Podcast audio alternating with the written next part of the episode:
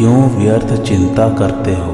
किससे व्यर्थ डरते हो? कौन तुम्हें मार सकता है? आत्मा न पैदा होती है, न मरती है। जो हुआ, वह अच्छा ही हुआ। जो हो रहा है, वह अच्छा ही हो रहा है। जो होगा, वह भी अच्छा ही होगा। तुम भूत का पश्चाताप न करो, भविष्य की चिंता न करो। वर्तमान चल रहा है, वर्तमान में रहकर जीवन जीना ही सार्थक है। तुम्हारा क्या गया जो तुम रोते हो? तुम क्या लेकर आए थे जिसके खो जाने का तुम पश्चाताप करते हो? तुमने क्या पैदा किया था जिसका नाश हो गया? तुम कुछ भी लेकर नहीं आए। जो कुछ भी लिया, यहीं से लिया। जो कुछ दिया, यहीं पर दिया। खाली हाथ आए, खाली हाथ ही चले। जय श्री कृष्णा, मेरे सभी प्यारे कथा श्रोताओं को। मेरा नाम है नमित अग्रवाल और स्वागत है आपका मेरे चैनल कथावाचक में। आइए आज की कथा आरंभ करते हैं। पूर्वोक्त प्रकार से निर्विकल्प स्थिति न हो तो क्या करें? इसके लिए आगे के श्लोक में अभ्यास बताते हैं। ये तो ये तो निश्चरति, मनश्च चंचलम स्थिरम ततस्तो नियम्य तदात्मन्यव वशम नयेत। अर्थात यह अस्थिर और चंचल मन जहाँ जहाँ विचरण करता है, वहाँ वहाँ से हटाकर इसको एक परमात्मा में ही भली भांति लगाएँ। गीता भर में अभ्यास का स्वरूप स्पष्ट रूप से इसी श्लोक में देखने को मिलता है। भावार्थ, साधक ने जो ध्येय बनाया है, उसमें यह मन टिकता नहीं, ठहरता नहीं। अतः इसको अस्थिर कहा गया है। यह मन तरह तरह के सांसारिक भोगों का पदार्थों का चिंतन करता है। अतः इसको चंचल कहा गया है। तात्पर्य है कि यह मन न तो परमात्मा में स्थिर होता है और न संसार को ही छोड़ता है। इसलिए साधक को चाहिए कि यह मन जहाँ जहाँ जाए, जिस जिस कारण से जाए, जैसे जैसे जाए और जब जब जाए, इसको वहाँ वहाँ से उस उस कारण से वैसे वैसे और तब तब हटाकर परमात्मा में लगाए। इस अस्थिर और चंचल मन का नियमन करने में सावधानी रखें, ढिलाई न करें। मन को परमात्मा में लगाने का तात्पर्य है कि जब यह पता लगे कि मन पदार्थों का चिंतन कर रहा है, तभी ऐसा विचार करें कि चिंतन की वृत्ति और उसके विषय का आधार और प्रकाशक परमात्मा ही है। यही परमात्मा में मन लगाना है। परमात्मा में मन लगाने की युक्तियाँ क्या क्या है? पहला, मन जिस किसी इंद्रिय के विषय में, जिस किसी व्यक्ति, वस्तु, घटना, परिस्थिति आदि में चला जाए, अर्थात उसका चिंतन करने लग जाए, उसी समय उस विषय आदि से मन को हटाकर अपने ध्येय परमात्मा में लगाएँ। फिर चला जाए तो फिर लाकर परमात्मा में लगाएँ। इस प्रकार मन को बार बार अपने ध्येय में लगाता रहे। दूसरा, जहाँ जहाँ मन जाए, वहाँ वहाँ ही परमात्मा को देखे। जैसे गंगा जी याद आ जाए तो गंगा जी के रूप में परमात्मा ही है। गाय याद आ जाए तो गाय रूप से परमात्मा ही है। इस तरह मन को परमात्मा में लगाएँ। दूसरी दृष्टि से गंगा जी आदि में सत्ता रूप से परमात्मा ही परमात्मा है, क्योंकि इनसे पहले भी परमात्मा ही थे, इनके मिटने पर भी परमात्मा ही रहेंगे और इनके रहते हुए भी परमात्मा ही है। इस तरह मन को परमात्मा में लगाएँ। तीसरा, साधक जब परमात्मा में मन लगाने का अभ्यास करता है, तब संसार की बातें याद आती है। इससे साधक घबरा जाता है कि जब मैं संसार का काम करता हूँ, तब इतनी बातें याद नहीं आती, इतना चिंतन नहीं होता। परंतु जब परमात्मा में मन लगाने का अभ्यास करता हूँ, तब मन में तरह तरह की बातें याद आने लगती हैं। पर ऐसा समझकर साधक को घबराना नहीं चाहिए, क्योंकि जब साधक का उद्देश्य परमात्मा का बन गया तो अब संसार के चिंतन के रूप में भीतर से कूड़ा कचरा निकल रहा है भीतर से सफ़ाई हो रही है। तात्पर्य है कि सांसारिक कार्य करते समय भीतर जमा हुए पुराने संस्कारों को बाहर निकलने का मौका नहीं मिलता। इसलिए सांसारिक कार्य छोड़कर एकांत में बैठने से उनको बाहर निकलने का मौका मिलता है और वे बाहर निकलने लगते हैं। चौथा, साधक को भगवान का चिंतन करने में कठिनता इसलिए पड़ती है कि वह अपने को संसार का मानकर भगवान का चिंतन करता है। अतः संसार का चिंतन स्वतः होता है और भगवान का चिंतन करना पड़ता है, फिर भी चिंतन होता नहीं। इसलिए साधक को चाहिए कि वह भगवान का होकर भगवान का चिंतन करे। तात्पर्य है कि मैं तो केवल भगवान का हूँ और केवल भगवान ही मेरे हैं। मैं शरीर संसार का नहीं हूँ और शरीर संसार मेरे नहीं है। इस तरह भगवान के साथ संबंध होने से भगवान का चिंतन स्वाभाविक ही होने लगेगा। चिंतन करना नहीं पड़ेगा। पांचवा, ध्यान करते समय साधक को यह ख्याल रखना चाहिए कि मन में कोई कार्य जमा न रहे। अर्थात, अमुक कार्य करना है, अमुक स्थान पर जाना है, अमुक व्यक्ति से मिलना है, अमुक व्यक्ति मिलने के लिए आने वाला है तो उसके साथ बातचीत भी करनी है। आदि कार्य जमा न रखें। इन कार्यों के संकल्प ध्यान को लगने नहीं देते। अतः ध्यान में शांत चित्त होकर बैठना चाहिए। छठा, ध्यान करते समय कभी संकल्प विकल्प आ जाए तो अड़ंग मड़ंग स्वाहा ऐसा कहकर उनको दूर कर दे, अर्थात स्वाहा कहकर संकल्प विकल्प की आहुति दे दें। सातवां, सामने देखते हुए पलकों को कुछ देर बार बार शीघ्रता से झपकाएँ और फिर नेत्र बंद कर लें। पलके झपकाने से जैसे बाहर का दृश्य कटता है, ऐसे ही भीतर के संकल्प विकल्प भी कट जाते हैं। आठवां पहले नासिका से श्वास को दो तीन बार ज़ोर से बाहर निकालें और फिर अंत में ज़ोर से फुंकार के साथ पूरे श्वास को बाहर निकालकर बाहर ही रोक दें जितनी देर श्वास रोक सके, उतनी देर रोककर फिर धीरे धीरे श्वास लेते हुए स्वाभाविक श्वास लेने की स्थिति में आ जाएँ।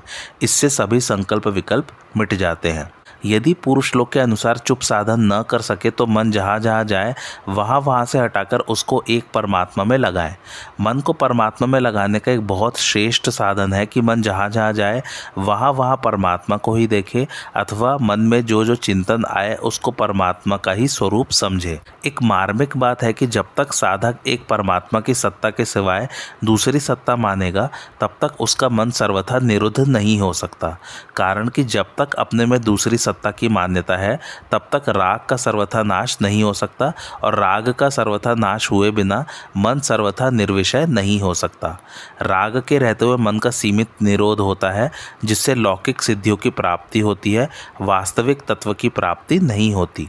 दूसरी सत्ता की मान्यता रहते हुए जो मन निरुद्ध होता है, उसमें व्युत्थान होता है। अर्थात उसमें समाधि और व्युत्थान, ये दो अवस्थाएँ होती हैं। कारण कि दूसरी सत्ता माने बिना दो अवस्थाएँ संभव ही नहीं है। अतः मन का सर्वथा निरोध दूसरी सत्ता न मानने से ही होगा। जिस ध्यान योगी की उपरति का वर्णन किया गया, आगे के दो श्लोकों में उसकी अवस्था का वर्णन करते हुए उसके साधन का फल बताते हैं। प्रशांत मनसम, ह्योनम, योगिनम, सुखमुत्तमम, उपैति, शांत रजसम, ब्रह्मभूतम कलमशम अर्थात जिसके सब पाप नष्ट हो गए हैं, जिसका रजोगुण शांत हो गया है, तथा जिसका मन सर्वथा शांत निर्मल हो गया है, ऐसे इस ब्रह्मरूप बने हुए योगी को निश्चित ही उत्तम सात्विक सुख प्राप्त होता है। भावार्थ, जिसके संपूर्ण पाप नष्ट हो गए हैं, अर्थात तमोगुण और तमोगुण की अप्रकाश, अप्रवृत्ति, प्रमाद और मोह, ये वृत्तियाँ नष्ट हो गई हैं, ऐसे योगी को यहाँ अकलमशम कहा गया है, जिसका रजोगुण और रजोगुण की लोभ, प्रवृत्ति नए नए कर्मों में लगना अशांति और स्प्रहा, ये वृत्तियाँ शांत हो गई है, ऐसे योगी को यहाँ शांत रजसम बताया गया है। तमोगुण, रजोगुण तथा उनकी वृत्तियाँ शांत होने से जिसका मन स्वाभाविक शांत हो गया है, अर्थात जिसकी मात्र प्राकृत पदार्थों से तथा संकल्प विकल्पों से भी उपरति हो गई है, ऐसे स्वाभाविक शांत मन वाले योगी को यहाँ प्रशांत मनसम कहा गया है। प्रशांत कहने का तात्पर्य है कि ध्यान योगी जब तक मन को अपना मानता है, तब तक मन अभ्यास से शांत तो हो सकता है, पर प्रशांत अर्थात सर्वथा शांत नहीं हो सकता।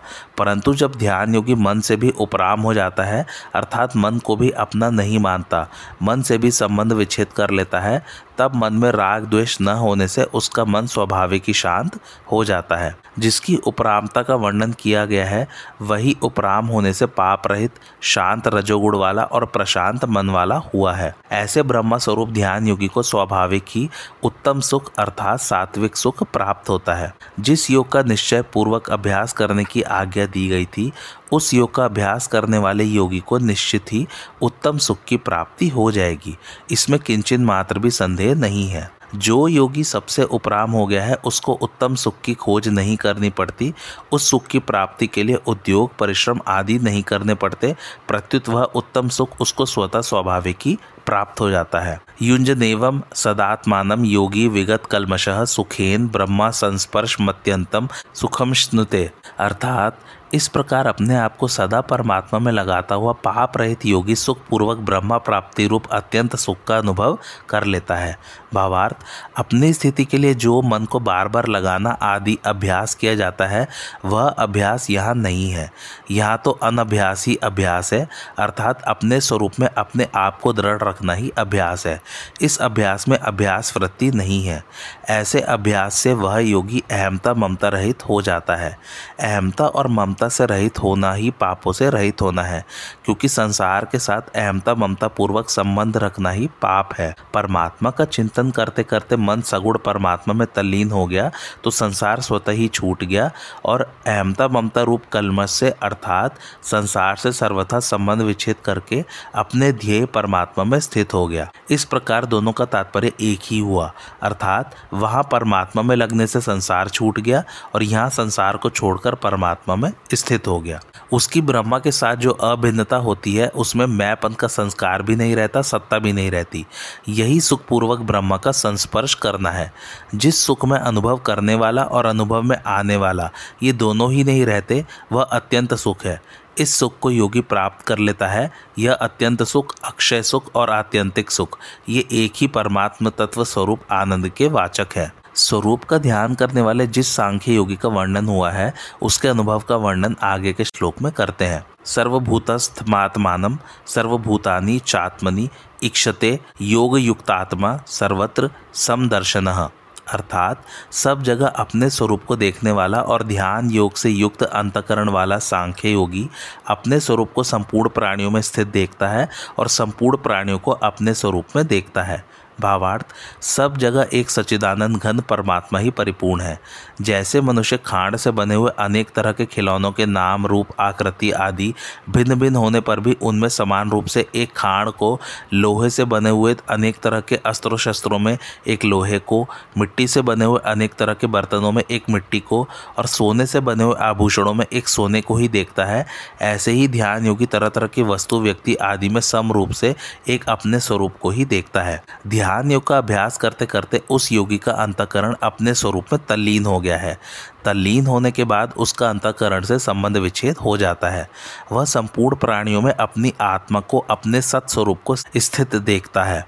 जैसे साधारण प्राणी सारे शरीर में अपने आप को देखता है, अर्थात शरीर के सभी अवयवों में, अंशों में मैं को ही पूर्ण रूप से देखता है। ऐसे ही समदर्शी पुरुष सब प्राणियों में अपने स्वरूप को ही स्थित देखता है। किसी को नींद में स्वप्न आए तो वह स्वप्न में स्थावर जंगम प्राणी पदार्थ देखता है, पर नींद खुलने पर वह स्वप्न की सृष्टि नहीं दिखती, अतः स्वप्न में स्थावर जंगम आदि सब कुछ स्वयं ही बना है। जागृत अवस्था में किसी जड़ या चेतन प्राणी पदार्थ की याद आती है तो वह मन से दिखने लग जाता है और याद हटते ही वह सब दृश्य अदृश्य हो जाता है, अतः याद में सब कुछ अपना मन ही बना है। ऐसे ही ध्यान योगी संपूर्ण प्राणियों में अपने स्वरूप को स्थित देखता है। स्थित देखने का तात्पर्य है कि संपूर्ण प्राणियों में सत्ता रूप से अपना ही स्वरूप है। स्वरूप के सिवाय दूसरी कोई सत्ता ही नहीं है, क्योंकि संसार एक क्षण भी एक रूप नहीं रहता, प्रत्युत प्रतिक्षण बदलता ही रहता है। संसार के किसी रूप को एक बार देखने पर अगर दोबारा उसको कोई देखना चाहे तो देख ही नहीं सकता, क्योंकि वह पहला रूप बदल गया। ऐसे परिवर्तनशील वस्तु व्यक्ति आदि में योगी सत्ता रूप से अपरिवर्तनशील अपने स्वरूप को ही देखता है। वह संपूर्ण प्राणियों को अपने अंतर्गत देखता है, अर्थात अपने सर्वगत असीम सच्चिदानंद घन स्वरूप में ही सभी प्राणियों को तथा सारे संसार को देखता है। जैसे एक प्रकाश के अंतर्गत लाल, पीला, काला, नीला आदि जितने रंग दिखते हैं, वे सभी प्रकाश से ही बने हुए हैं और प्रकाश में ही दिखते हैं। और जैसे जितनी वस्तुएँ दिखती हैं, वे सभी सूर्य से ही उत्पन्न हुई है और सूर्य के प्रकाश में ही दिखती हैं। ऐसे ही वह योगी संपूर्ण प्राणियों को अपने स्वरूप से ही पैदा हुए, स्वरूप में ही लीन होते हुए और स्वरूप में ही स्थित देखता है। तात्पर्य है कि उसको जो कुछ दिखता है, वह सब अपना स्वरूप ही दिखता है। इस श्लोक में प्राणियों में तो अपने को स्थित बताया है, पर अपने में प्राणियों को स्थित नहीं बताया। ऐसा कहने का तात्पर्य है कि प्राणियों में तो अपनी सत्ता है, पर अपने में प्राणियों की सत्ता नहीं है। कारण कि स्वरूप तो सदा एक रूप रहने वाला है, पर प्राणी उत्पन्न और नष्ट होने वाले हैं। इस श्लोक का तात्पर्य यह हुआ कि व्यवहार में तो प्राणियों के साथ अलग अलग बर्ताव होता है, परंतु अलग अलग बर्ताव होने पर भी उस समदर्शी योगी की स्थिति में कोई फ़र्क नहीं पड़ता। सगुण साकार का ध्यान करने वाले जिस भक्ति योगी का वर्णन किया था, उसके अनुभव की बात आगे के श्लोक में कहते हैं। यो माम पश्यति सर्वत्र सर्वम च मई पश्यति तस्याहम न प्रणश्यामी, स च मे न प्रणशति अर्थात, जो भक्त सब में मुझे देखता है और मुझमें सबको देखता है, उसके लिए मैं अदृश्य नहीं होता और वह मेरे लिए अदृश्य नहीं होता। भावार्थ, जो भक्त सब देश, काल, वस्तु, व्यक्ति, पशु, पक्षी, देवता, यक्ष, राक्षस, पदार्थ, परिस्थिति, घटना आदि में मेरे को देखता है। जैसे ब्रह्मा जी जब बछड़ों और ग्वाल बालों को चुरा कर ले गए तब भगवान श्री कृष्ण स्वयं ही बछड़े और ग्वाल बाल बन गए। बछड़े और ग्वाल बाल ही नहीं, प्रत्युत उनके बेत, सींग, बांसुरी, वस्त्र, आभूषण आदि भी भगवान स्वयं ही बन गए। वे बालक और बछड़े संख्या में जितने थे, जितने छोटे छोटे उनके शरीर थे, उनके हाथ पैर आदि जैसे जैसे थे, उनके पास जितनी और जैसी छड़ियाँ, सींग, बांसुरी, पत्ते और छीके थे, जैसे और जितने वस्त्राभूषण थे, उनके शील, स्वभाव, गुण, नाम, रूप और अवस्थाएँ जैसी थी, जिस प्रकार वे खाते पीते चलते आदि थे, ठीक वैसे ही और उतने ही रूपों में सर्वस्वरूप भगवान श्री कृष्ण प्रकट हो गए। उस समय यह संपूर्ण जगत विष्णु रूप है। यह वेद वाणी मानव मूर्तिमती होकर प्रकट हो गई। यह लीला एक वर्ष तक चलती रही, पर किसी को इसका पता नहीं चला। बछड़ों में से कई बछड़े तो केवल दूध ही पीने वाले थे, इसलिए वे घर पर ही रहते थे और बड़े बछड़ों को भगवान श्री कृष्ण अपने साथ वन में ले जाते थे। एक दिन दाऊ दादा अर्थात बलराम जी ने देखा कि छोटे बछड़ों वाली गाय भी अपने पहले के बड़े बछड़ों को देखकर उनको दूध पिलाने के लिए हुंकार मारती हुई दौड़ पड़ी। बड़े गोपों ने उन गायों को बहुत रोका, पर वे रुकी नहीं।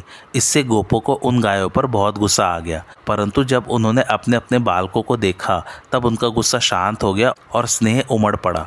वे बालकों को हृदय से लगाने लगे, उनका माथा सूंघने लगे। इस लीला को देखकर दाऊ दादा ने सोचा कि यह क्या बात है। उन्होंने ध्यान लगाकर देखा तो उनको बछड़ों और ग्वाल बालों के रूप में भगवान श्री कृष्ण ही दिखाई दिए। ऐसे ही भगवान का सिद्ध भक्त सब जगह भगवान को ही देखता है, अर्थात उसकी दृष्टि में भगवत सत्ता के सिवाय दूसरी किंचित मात्र भी सत्ता नहीं रहती। और जो भक्त देश काल वस्तु, व्यक्ति, घटना, परिस्थिति आदि को मेरे ही अंतर्गत देखता है। जैसे गीता का उपदेश देते समय अर्जुन के द्वारा प्रार्थना करने पर भगवान अपना विश्व रूप दिखाते हुए कहते हैं कि चराचर सारे संसार को मेरे एक अंश में स्थित देख। तो अर्जुन भी कहते हैं कि मैं आपके शरीर में संपूर्ण प्राणियों को देख रहा हूँ। संजय ने भी कहा कि अर्जुन ने भगवान के शरीर में सारे संसार को देखा। तात्पर्य है कि अर्जुन ने भगवान के शरीर में सब कुछ भगवत स्वरूप ही देखा। ऐसे ही भक्त को देखने, सुनने, समझने में जो कुछ आता है, उसको भगवान में ही देखता है और भगवत स्वरूप ही देखता है। भक्त जब सब जगह मुझे ही देखता है तो मैं उससे कैसे छिपूँ, कहाँ छिपूँ और किसके पीछे छिपूँ? इसलिए मैं उस भक्त के लिए अदृश्य नहीं रहता, अर्थात निरंतर उसके सामने ही रहता हूँ। जब भक्त भगवान को सब जगह देखता है तो भगवान भी भक्त को सब जगह देखते हैं, क्योंकि भगवान का यह नियम है कि जो जिस प्रकार मेरी शरण लेते हैं, मैं भी उसी प्रकार उनको आश्रय देता हूँ। तात्पर्य है कि भक्त भगवान के साथ घुल मिल जाते हैं, भगवान के साथ उनकी आत्मीयता, एकता हो जाती है। अतः भगवान अपने स्वरूप में उनको सब जगह देखते हैं। इस दृष्टि से भक्त भी भगवान के लिए कभी अदृश्य नहीं होता। यहाँ शंका होती है कि भगवान के लिए तो कोई भी अदृश्य नहीं है। फिर यहाँ केवल भक्त के लिए ही वह मेरे लिए अदृश्य नहीं होता, ऐसा क्यों कहा है? इसका समाधान है कि यद्यपि भगवान के लिए कोई भी अदृश्य नहीं है, तथापि जो भगवान को सब जगह देखता है, उसके भाव के कारण भगवान भी उसको सब जगह देखते हैं। परंतु जो भगवान से विमुख होकर संसार में आसक्त है, उसके लिए भगवान अदृश्य रहते हैं। अतः उसके भाव के कारण वह भी भगवान के लिए अदृश्य रहता है। जितने अंश में उसका भगवान के प्रति भाव नहीं है, उतने अंश में वह भगवान के लिए अदृश्य रहता है। ऐसी ही बात भगवान ने कही है कि मैं सब प्राणियों में समान हूँ। न तो कोई मेरा द्वेषी है और न कोई प्रिय है, परंतु जो भक्ति पूर्वक मेरा भजन करते हैं, वे मेरे में हैं और मैं उनमें हूँ। पूर्व श्लोक में आत्मज्ञान की बात कहकर अब भगवान परमात्म ज्ञान की बात कहते हैं। ध्यान योग के किसी साधक में ज्ञान के संस्कार रहने से विवेक की मुख्यता रहती है और किसी साधक में भक्ति के संस्कार रहने से श्रद्धा, विश्वास की मुख्यता रहती है। अतः ज्ञान के संस्कार वाला ध्यान योगी विवेकपूर्वक आत्मा का अनुभव करता है। और भक्ति के संस्कार वाला ध्यान योगी श्रद्धा, विश्वास पूर्वक परमात्मा का अनुभव करता है। जैसे सब जगह बर्फ़ ही बर्फ़ पड़ी हो तो बर्फ़ कैसे छिपेगी? बर्फ़ के पीछे बर्फ़ रखने पर भी बर्फ़ ही दिखेगी। ऐसे ही जब सब रूपों में एक भगवान ही है तो फिर वे कैसे छिपे, कहाँ छिपे और किसके पीछे छिपे? क्योंकि एक परमात्मा के सिवाय दूसरी सत्ता है ही नहीं। परमात्मा में शरीर और आत्मा, सत और असत, जड़ और चेतन, ईश्वर और जगत, सगुण और निर्गुण, साकार और निराकार आदि कोई विभाग है ही नहीं। उस एक में ही अनेक विभाग हैं और अनेक विभागों में ही वह एक ही है। वह विवेक विचार का विषय नहीं है, प्रत्युत श्रद्धा विश्वास का विषय है। अतः सब कुछ परमात्मा ही है। इसको साधक श्रद्धा विश्वास पूर्वक मान ले, स्वीकार कर ले। दृढ़ता से मानने पर फिर वैसा ही अनुभव हो जाएगा। साधक पहले परमात्मा को दूर देखता है, फिर नज़दीक देखता है, फिर अपने में देखता है और फिर केवल परमात्मा को ही देखता है। कर्म योगी परमात्मा को नज़दीक देखता है ज्ञान योगी परमात्मा को अपने में देखता है और भक्ति योगी सब जगह परमात्मा को ही देखता है। अब भगवान ध्यान करने वाले सिद्ध भक्ति योगी के लक्षण बताते हैं। सर्वभूत स्थितम, यो माम भजतीय कत्व मा स्थित, सर्वथा वर्तमानोपि स योगी मई वर्तते। अर्थात, मुझमें एक ही भाव से स्थित हुआ जो भक्ति योगी संपूर्ण प्राणियों में स्थित मेरा भजन करता है, वह सब कुछ बर्ताव करता हुआ भी मुझमें ही बर्ताव कर रहा है। अर्थात, वह नित्य निरंतर मुझमें ही स्थित है। भावार्थ। पूर्व श्लोक में भगवान ने बताया था कि जो मेरे को सब में और सबको मेरे में देखता है, उसके लिए मैं अदृश्य नहीं होता और वह मेरे लिए अदृश्य नहीं होता। अदृश्य क्यों नहीं होता? कारण कि संपूर्ण प्राणियों में स्थित मेरे साथ उसकी अभिन्नता हो गई है, अर्थात मेरे साथ उसका अत्यधिक प्रेम हो गया है। अद्वैत सिद्धांत में तो स्वरूप से एकता होती है, पर यहाँ वैसी एकता नहीं है।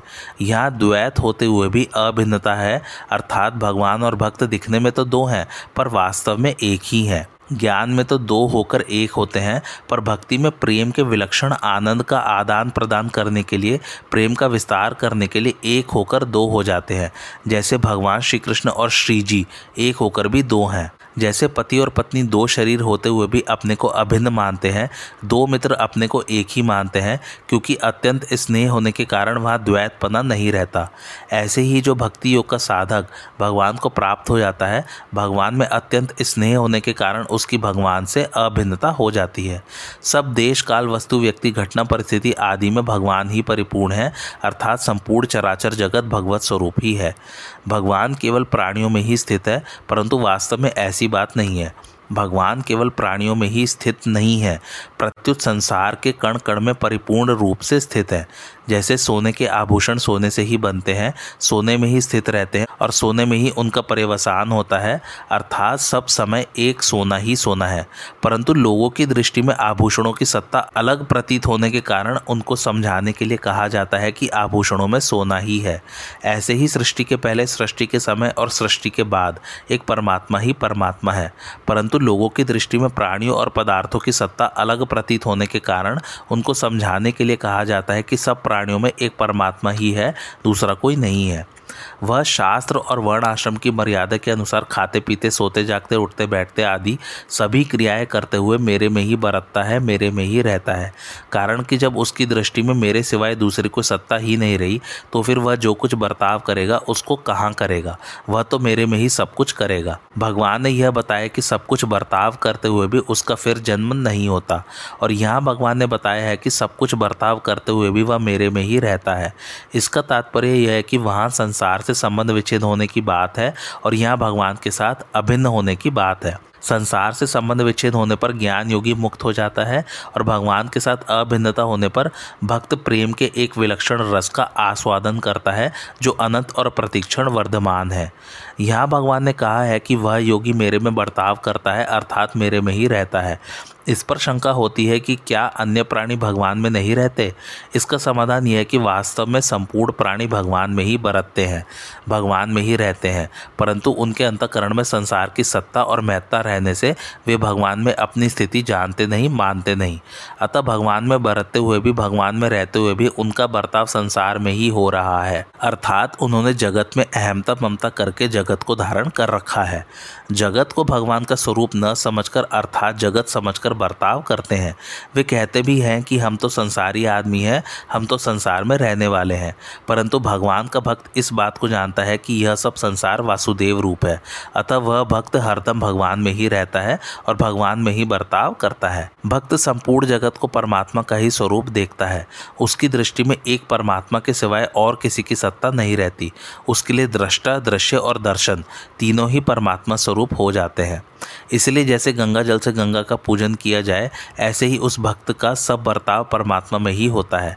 जैसे शरीर में तदात्म्य वाला व्यक्ति सब क्रिया करते हुए शरीर में ही रहता है, ऐसे ही भक्त सब क्रिया करते हुए भी परमात्मा में ही रहता है। ज्ञान मार्ग में तो जन्म मरण मिट जाता है, मुक्ति हो जाती है, पर भक्ति मार्ग में जन्म मरण मिटकर भगवान से अभिन्नता होती है, आत्मीयता होती है।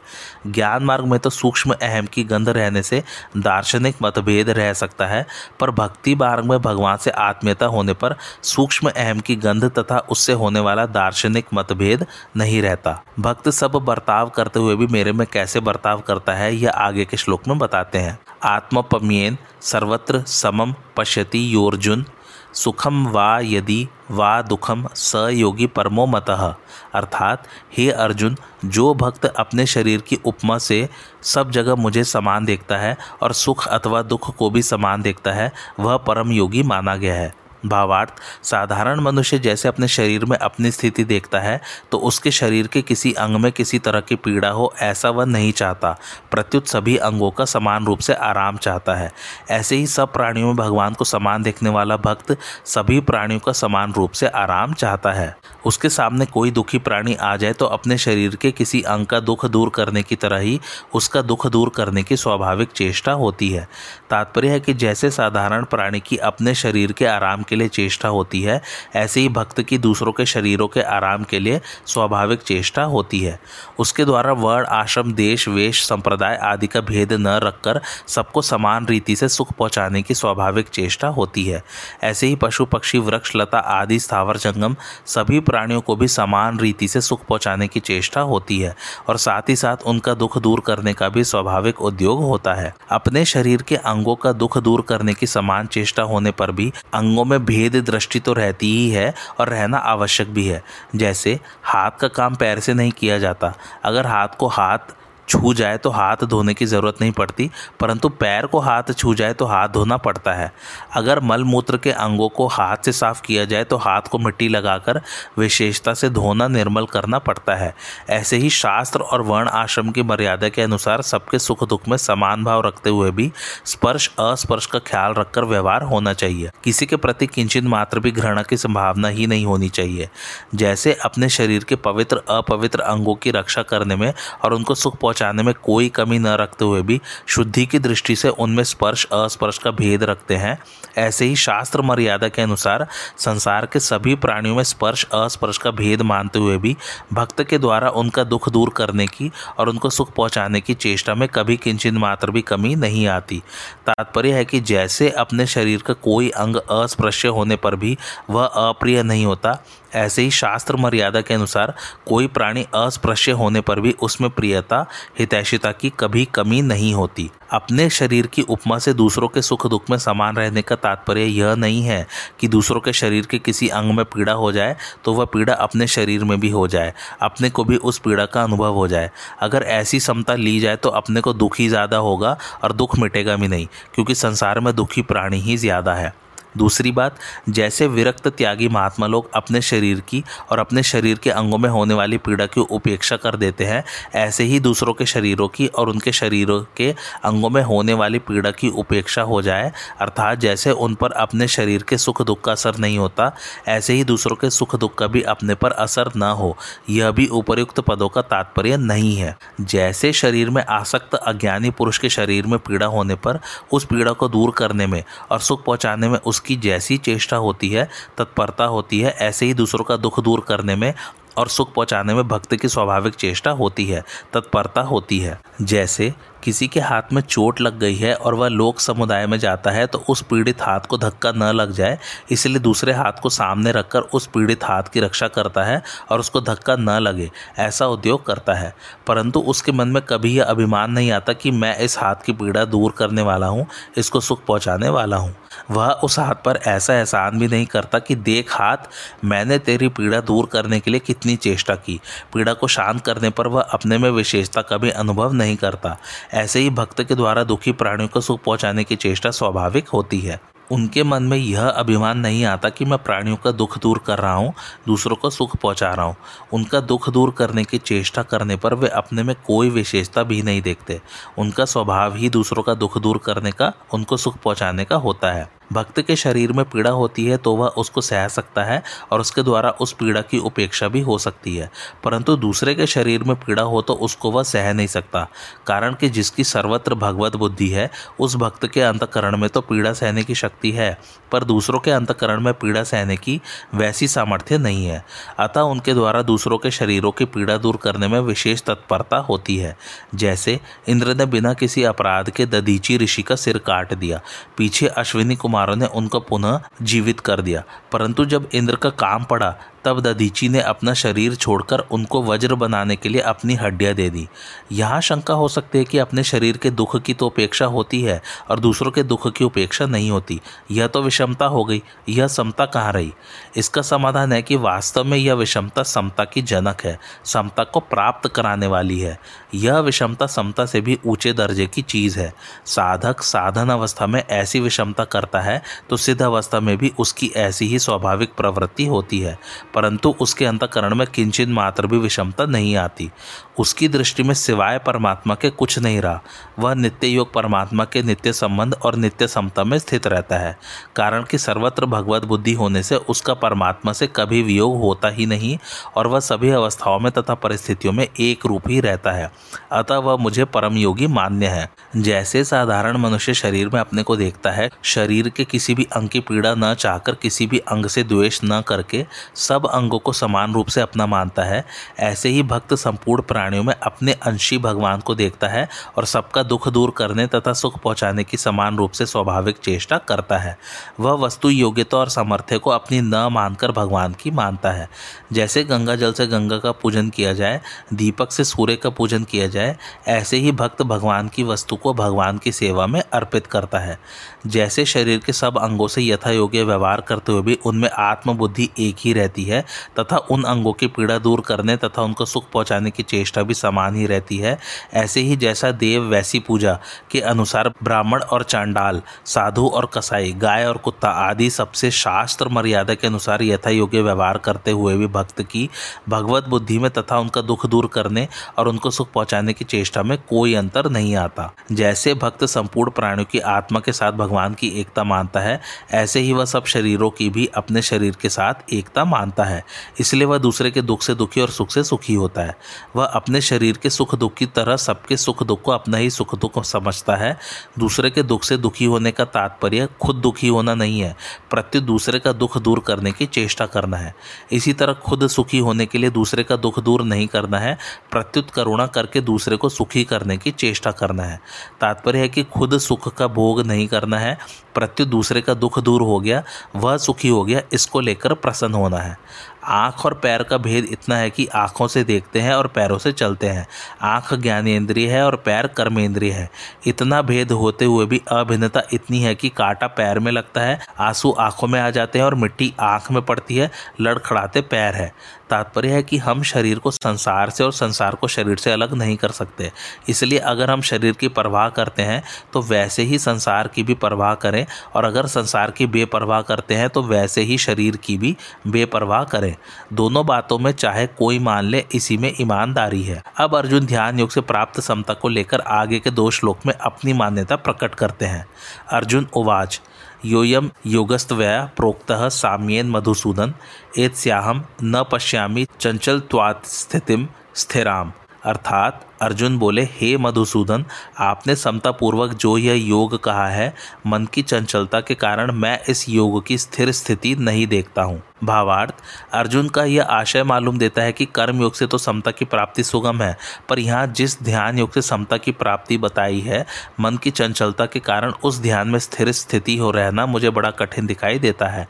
तात्पर्य है कि जब तक मन की चंचलता का नाश नहीं होगा, तब तक ध्यान योग सिद्ध नहीं होगा और ध्यान योग सिद्ध हुए बिना समता की प्राप्ति नहीं होगी। जिस चंचलता के कारण अर्जुन अपने मन की दृढ़ स्थिति नहीं देखते, उस चंचलता का आगे के श्लोक में उदाहरण सहित स्पष्ट वर्णन करते हैं। चंचलम ही मन कृष्ण प्रमाथि बलवत दृढ़ तस्याहम निग्रह मन्ये वायोरिव सुदुष्करम अर्थात कारण कि हे कृष्ण, मन बड़ा ही चंचल, प्रमथनशील, दृढ़, अर्थात ज़िद्दी और बलवान है। उसको रोकना मैं आकाश में स्थित वायु की तरह अत्यंत कठिन मानता हूँ। भावार्थ, यहाँ भगवान को कृष्ण संबोधन देकर अर्जुन मानो यह कह रहे हैं कि, हे नाथ, आप ही कृपा करके इस मन को खींचकर अपने में लगा लें तो यह मन लग सकता है। मेरे से तो इसका वश में होना बड़ा कठिन है, क्योंकि यह मन बड़ा ही चंचल है। चंचलता के साथ साथ यह प्रमाथी भी है, अर्थात यह साधक को अपनी स्थिति से विचलित कर देता है, यह बड़ा जिद्दी और बलवान भी है। भगवान ने कामना के रहने के पाँच स्थान बताए हैं, इंद्रिया, मन, बुद्धि, विषय और स्वयं। वास्तव में काम स्वयं में, अर्थात चिज्जड़ ग्रंथि में रहता है और इंद्रिया मन बुद्धि तथा विषयों में इसकी प्रतीति होती है। काम जब तक स्वयं से निवृत्त नहीं होता तब तक यह काम समय समय पर इंद्रियों आदि में प्रतीत हो, होता रहता है। पर जब यह स्वयं से निवृत्त हो जाता है तब इंद्रियों आदि में भी यह नहीं रहता। इससे यह सिद्ध होता है कि जब तक स्वयं में काम रहता है, तब तक मन साधक को व्यथित करता रहता है। अतः यह मन को प्रमाथी बताया गया है। ऐसे ही स्वयं में काम रहने के कारण इंद्रिय साधक के मन को व्यथित करती रहती हैं। तात्पर्य यह हुआ कि जब कामना मन और इंद्रियों में आती है, तब वह साधक को महान व्यथित कर देती है, जिससे साधक अपनी स्थिति पर नहीं रह पाता। उस काम के स्वयं में रहने के कारण मन का पदार्थों के प्रति गाढ़ खिंचाव रहता है। इससे मन किसी तरह भी उनकी ओर जाने को छोड़ता नहीं, हट कर लेता है, अतः मन को दृढ़ कहा है। मन की यह दृढ़ता बहुत बलवती होती है, अतः मन को बलवत कहा है। तात्पर्य है कि मन बड़ा बलवान है, जो कि साधक को ज़बरदस्ती विषयों में ले जाता है। शास्त्रों ने तो यहाँ तक कह दिया कि मन ही मनुष्य के मोक्ष और बंधन में कारण है। परंतु मन में यह प्रमथनशीलता, दृढ़ता और बलवत्ता तभी तक रहती है जब तक साधक अपने में से काम को सर्वथा निकाल नहीं देता। जब साधक स्वयं काम रहित हो जाता है, तब पदार्थों का, विषयों का कितना ही संसर्ग होने पर भी साधक पर उनका कुछ भी असर नहीं पड़ता। फिर मन की प्रमथनशीलता आदि नष्ट हो जाती है। मन की चंचलता भी तभी तक बाधक होती है, जब तक स्वयं में कुछ भी काम का अंश रहता है। काम का अंश सर्वथा निवृत्त होने पर मन की चंचलता किंचित मात्र भी बाधक नहीं होती। शास्त्रकारों ने कहा है, देहाभिमान अर्थात जड़ के साथ मैपन सर्वथा मिट जाने पर जब परमात्म तत्व का बोध हो जाता है, तब जहाँ जहाँ मन जाता है, वहाँ वहाँ परमात्म तत्व का अनुभव होता है, अर्थात उसकी अखंड समाधि रहती है। इस चंचल, प्रमाति, दृढ़ और बलवान मन का निग्रह करना बड़ा कठिन है। जैसे आकाश में विचरण करते हुए वायु को कोई मुट्ठी में नहीं पकड़ सकता, ऐसे ही इस मन को कोई पकड़ नहीं सकता। अतः इसका निग्रह करने को मैं महान दुष्कर मानता हूँ। भगवान का आशय यह था कि सब में आत्मदर्शन अथवा सब में भगवत दर्शन करना ही ध्यान योग का अंतिम फल है। ज्ञान के संस्कार वाले ध्यान योगी सब में आत्मा को और भक्ति के संस्कार वाले ध्यान योगी सब में भगवान को देखते हैं। सब में आत्मा को देखना आत्मज्ञान है और सब में भगवान को देखना परमात्म ज्ञान है। आत्मज्ञान में विवेकी और परमात्म ज्ञान में श्रद्धा विश्वास की मुख्यता है, मन की स्थिरता की मुख्यता नहीं है। परंतु अर्जुन के भीतर ध्यान योग का संस्कार बैठा था, अतः उन्होंने आत्मज्ञान अथवा परमात्म ज्ञान न होने में मन की चंचलता को हेतु मान लिया। उनकी दृष्टि ध्यान युग के भीतर के ज्ञान या भक्ति के संस्कार की तरफ़ नहीं गई। प्रत्युत मन की चंचलता की तरफ़ गई। अतः उन्होंने मन की चंचलता को बाधक मान लिया। अब आगे के श्लोक में भगवान अर्जुन की मान्यता का अनुमोदन करते हुए मन के निग्रह के उपाय बताते हैं। श्री भगवान उवाच, असंशयम, महाभाव मनो, दुर्निग्रहम, चलम, अभ्यासेन तू कौनतेय वैराग्यण च गृहते अर्थात श्री भगवान बोले, हे महाभाव, यह मन बड़ा चंचल है और इसका निग्रह करना भी बड़ा कठिन है। यह तुम्हारा कहना बिल्कुल ठीक है, परंतु हे कुंती नंदन, अभ्यास और वैराग्य के द्वारा इसका निग्रह किया जाता है। आज की कथा यही समाप्त होती। कैसी लगी आप लोग को मेरी कथा, मुझे कमेंट करके ज़रूर बताइए। और मेरे चैनल कथावाचक को लाइक, शेयर और सब्सक्राइब ज़रूर कीजिए। थैंक्स फॉर वॉचिंग, धन्यवाद।